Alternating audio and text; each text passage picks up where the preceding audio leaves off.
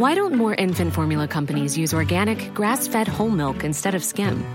Why don't more infant formula companies use the latest breast milk science? Why don't more infant formula companies run their own clinical trials? Why don't more infant formula companies use more of the proteins found in breast milk? Why don't more infant formula companies have their own factories instead of outsourcing their manufacturing? We wondered the same thing. So we made ByHeart, a better formula for formula. Learn more at byheart.com. Hey, I'm Ryan Reynolds. At Mint Mobile, we like to do the opposite of what Big Wireless does. They charge you a lot, we charge you a little. So naturally, when they announced they'd be raising their prices due to inflation, we decided to deflate our prices due to not hating you. That's right. We're cutting the price of Mint Unlimited from $30 a month to just $15 a month. Give it a try at mintmobile.com slash switch. $45 upfront for three months plus taxes and fees. Promote for new customers for limited time. Unlimited more than 40 gigabytes per month. Slows. Full terms at mintmobile.com. Hey, all, Matt Donald here. So, rather than tell you specifically what we're going to talk about this month on the Paleo Bites Patreon at patreon.com slash Matthew Donald, I don't know, is going to be some Jurassic Park property or some crap. I don't know. I thought instead the best way to advertise this is by playing a clip of last month's episode where I talk about the fever dream that is the Dinoverse books by Scott Ciencin. So roll the tape. And then she murmurs the line specifically to the GK Acrocanthosaurus. Again, I cannot stress this enough. A normal ass Acrocanthosaurus. So kiss me already. I've only been waiting a hundred million years. What the hell are these books? She falls in love with a normal ass acrocanthosaur. I'm I'm so angry and mad about this that I'm mixing up these dinosaurs. And I'm a dinosaur nerd. I never do that. She falls in love with an acrocanthosaurus and then only agrees to get together with the human that's interested in her when this human is merged with the psyche of that normal ass acrocanthosaurus. These books are insane. ah! Anyways, roar, growl, snarl, bellow. Welcome to Paleo Bites, the podcast that drives Pebble to the metal. My name is Matthew Dahl, and each week I and a rotating series of guest co-hosts talk about and rate a genus of prehistoric animal, be it dinosaur, mammal, arthropod, and so on. This week I'm joined once again by the esteemed, uh, by the esteemed and authoritarian, not authoritarian, that's a form of bad government, authoritative um, member of Audubon and my dear father, Donald Hall. How are you? I'm doing great today. Oh, that's good. That's good to hear. See, see, like I remember when we did our first episode, you were a bit. It, it was a bit off, you know, because we were trying to get used to it. But now, once you got the vibe going, it's it's it's fun, isn't it? Like it's it's fun. Yeah, yeah, it like is cool. yeah, it's pretty cool, isn't it? Yeah, it is cool. Yeah, I'd say it's cool, but like we're gonna take this seriously though, because I remember when you were like, "Hey, can, you- can I? I want to show this to my Audubon group, but I want you to edit out that roar, growl." I'm like, "That's the show," but okay, we'll do a serious version for you. I'll edit. I'll I'll do two versions of the episodes that you're in. One that's like the main part of the show, and one that's like for you and your boring bird friend. That's not true. They're not boring. Hey, without well, birds, birds and dinosaurs are one. So yes, they really are. Well, you, you okay. can't be interested in dinosaurs without being interested in birds. Well, it's, it's more like a rectangle square thing. Like all birds are dinosaurs, but not all dinosaurs are birds, though. So a triceratops is not a bird. you mean all birds are dinosaurs, Yes. but not all dinosaurs are birds? Yes. So like an ankylosaurus is Right. not a bird. that's right. So it's a square rectangle thing. Yes. Uh, so, uh, but no, we are talking about a bird though, like very much a bird this time. Um, not even a dinosaur like bird, a bird like dinosaur like we did last time on Zoo. This is very much a bird. It's called Eurip Eurip Euryapteryx, not to be confused with Eurypterids, which are the name of the sea scorpions. Remember Nigel Marven when he went back in time? Yes. Yeah, and he had those sea scorpions. Those Yes. are called Eurypterids. Yeah. But this is very similar sounding Euryapteryx. Uh, I mean, it's the broad-billed moa. I think Eura Teryx means wing. I don't know what Eura means, but I'm just calling it the, the broad-billed moa because that's what's more generic name. Uh, type is a ratite uh, group of birds that includes the modern day ostriches, emus, and rheas. Such a wide-spreading group for flightless birds. Although apparently we think now that the ratites, you know, they all came from flying ancestors that individually learned became flightless. Is that true? I think I read about that. Yes, very very much so. Yeah. So like, so like the ratites, some flew to Africa, some flew to Australia, and some flew to South America, and then one by one, they all independently evolved flightlessness. Yep. That's incredible. so Yeah, must have been parallel evolution where you have convergent same evolution. conditions that that right i'm sorry convergent evolution where you have the same conditions that foster uh, those kind of traits uh, being being something that is important for survival now, are there any modern day flying ratites, or are they all flightless today? i'm not aware of any Okay, well, interesting. Uh, size two to three feet slash or three point three feet slash zero point six to one meters high, 110 to 222 pounds, 50 to 110 kilograms. That's a big bird. well, they were big birds you know if you could go back in time mhm, go back thousands of years before these islands were mhm, discovered by humans mhm. uh, what you would find is the entire island is is birds right because there's uh, no native mammals. to- Yeah, the the birds are the the big tall birds are the predators. Uh, you have if you went to Hawaii before humans came, you would find just birds in every single niche because exactly. they didn't have reptiles and they didn't have mammals uh, Well, supplying uh, those. New Zealand had some reptiles like the tuatara, Well, right? that's true, and there was there were a few uh, rodents that were native, but right. not very many. Well, like the weta was meant to be like the rodent of New Zealand, right? Yeah, that that giant big cricket. Yeah. giant cricket. Yes. Yeah, fly, flightless cricket, wingless cricket. Uh, but it, and I think it's, it's because like I've done an episode of the Moa before, a Dinornis, with uh, actual fellow New Zealander Ben O'Regan. Ah, so he would know more. he would, uh, but this one, uh, he, um, uh, this one's a little bit smaller. But there were so many different Moas, and and if you know how ecosystems works, there's like one animal per niche. So even though these are a bunch of large flightless birds, they all had their own niches That's right. That's right. so to make this ecosystem is of um, so diet was a herbivore um, based on it, the length of its neck. It probably either brow it browsed like like medium sized trees or like low low ferns or something or grasses.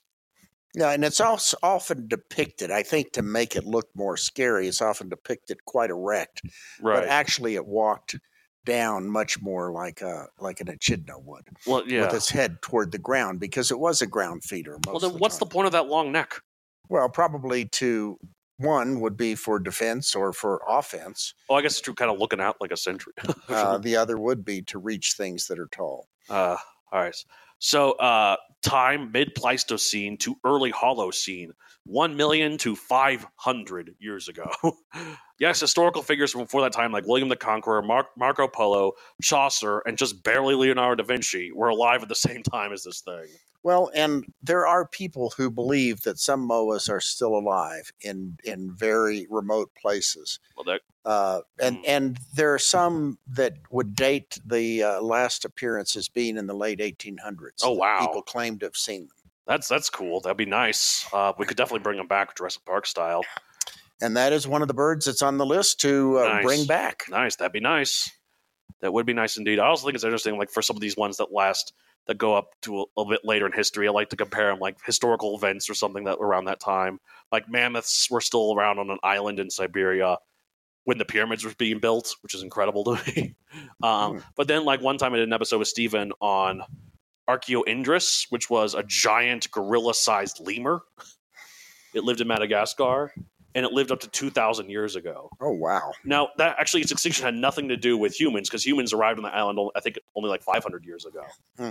But 2,000 years ago, that means like the Greek thing, like the Battle of Thermopylae, or Hmm. Thermopylae, you know, with the 300 Spartans. Down, down in Madagascar at that time, there were these giant prehistoric lemurs. That's just so crazy to think about how recent some prehistory still is. Wow! oh man. And that movie 300 was so ridiculous. I joked in that episode. It's like the Persians could have had a few of them in their army. Well, it's likely that uh, the Romans killed some in the Colosseum. That's true. Yeah. It's kind of funny. That movie also has a battle rhino as well as battle elephants. Now, rhinos I've never really seen much combat. It's mainly elephants, right? Rhinos are kind of too temperamental, I think I've read. I can't imagine trying to control a rhino. Yeah, like you can make it do a rampage and hope it gets to the enemy doing its rampage. But I feel like Like even in the movie 300, one Spartan throws a spear at it, it just goes down immediately. So Well, not not likely. Ar- Rhinos actually do have armor. that's true. Well, this one was literally armored too by Wow. the Persians. So, Well, I can't imagine how a spear would go through that. uh, the, the, the Spartans were just that that cool in that movie. Uh, so, location New Zealand, uh, described in 1846. Pop culture appearances, various documentaries about moas and other birds encountered by the Maor- Maori people. Maori people called this one moa haka haka. Um, Maori language is so fun because it reminds me of Bionicle, which used a ton of Maori in the early years, like Toa, Matanui, Tahu, Kanohi. Those are all Maori words that mean literally what the uh, what they're trying to be like. Toa means hero. Um, Kanohi means mask. Um, Tahu means fire, and these are what the characters are. Hmm.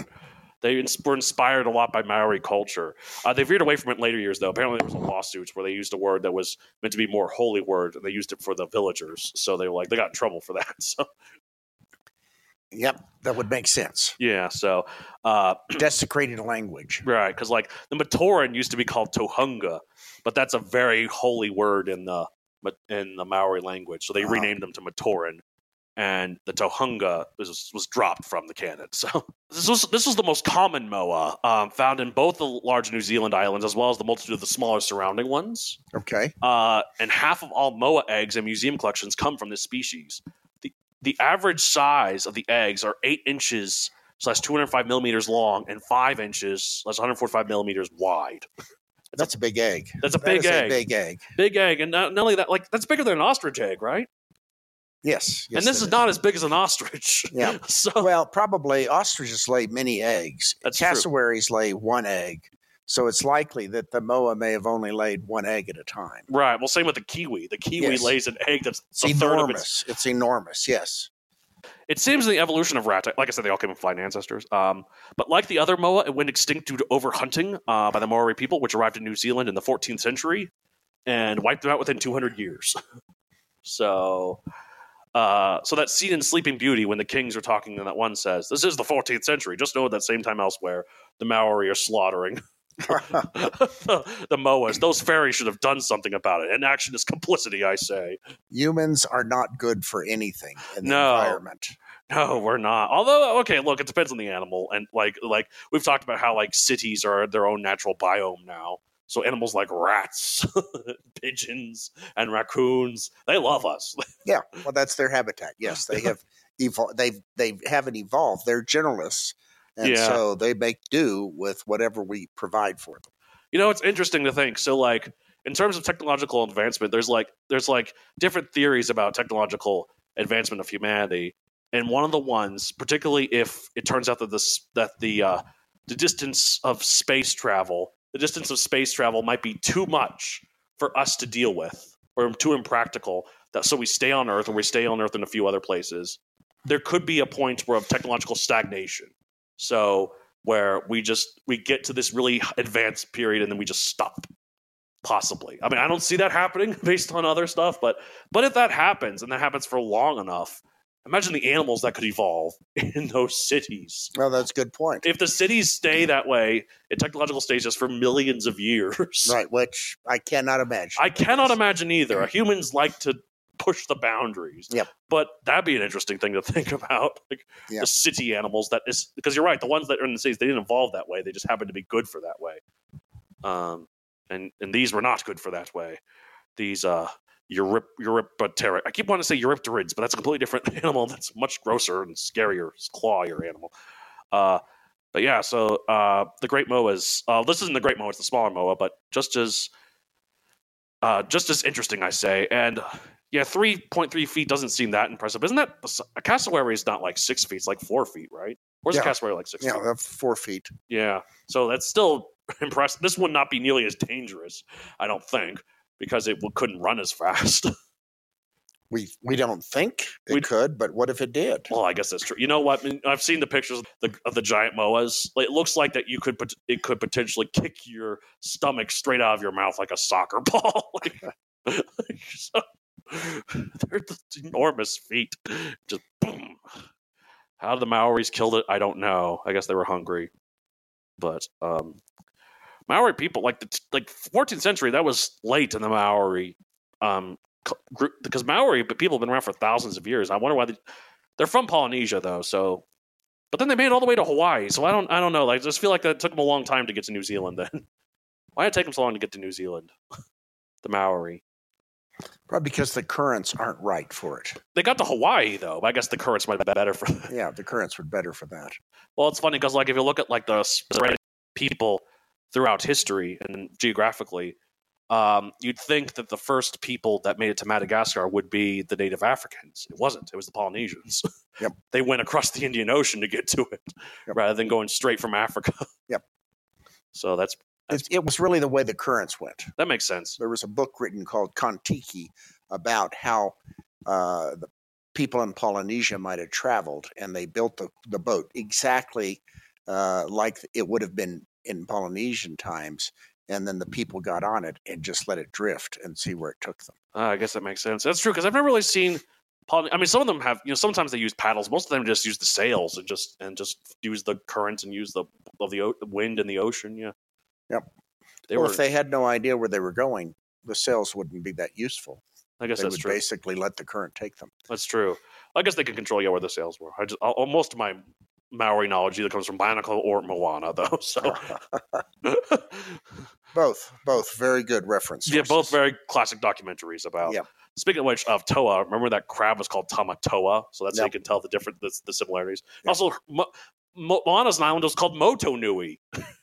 True. So like Mata, Nui, they're, they're the same thing. Anyways, all right, let's rate uh, the uh, broad billed moa one out of sixty five million. I'm gonna grade it like uh, forty million because it's not as cool as the big ones, but it's I guess it's pretty neat still. Well, wait a minute. Let's listen to what it sounds like. and You might just change your mind. Okay, how, wait, how do we know what it sounds? Here is the moa, or at least a recreation of what you might have heard in the New Zealand bush long ago. This is courtesy of the Papa. Sounds like a cow. Actually, it sounds like one of those Star Wars creatures. It sounds like something getting ready to explode. You, you know, like those weird alien creatures at the Gungans Road in Phantom Menace. It sounds like one of those. Uh, it's using its throat, its its syrinx to make this sound, if it has one, and I'm guessing it had a syrinx. well, that's that's what parrots talk through. That they don't have vocal cords like we do, but somehow they're able to emulate human speech.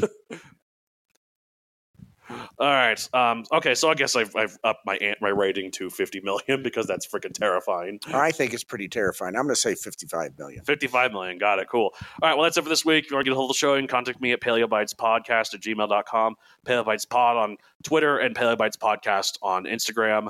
You can follow me, find me on so, pretty personally on social media at Matthew Donald Creator on Facebook and Matthew 64 everywhere else. So like Instagram uh, and Twitter and TikTok. um, I have book series on Amazon Megazoic available for print and Kindle. Uh, no Euryapteryx, and it's because it's too late uh, in the timeline for when those books take place. It'd be and too early in the timeline for my books Teslanauts. so maybe if I get around to writing a medieval book or something or a, Ma- or Maori book. Uh, all right, well that's it for this week. It's the end of every episode of Paleo Bites. All right, it was like. You gonna play it again?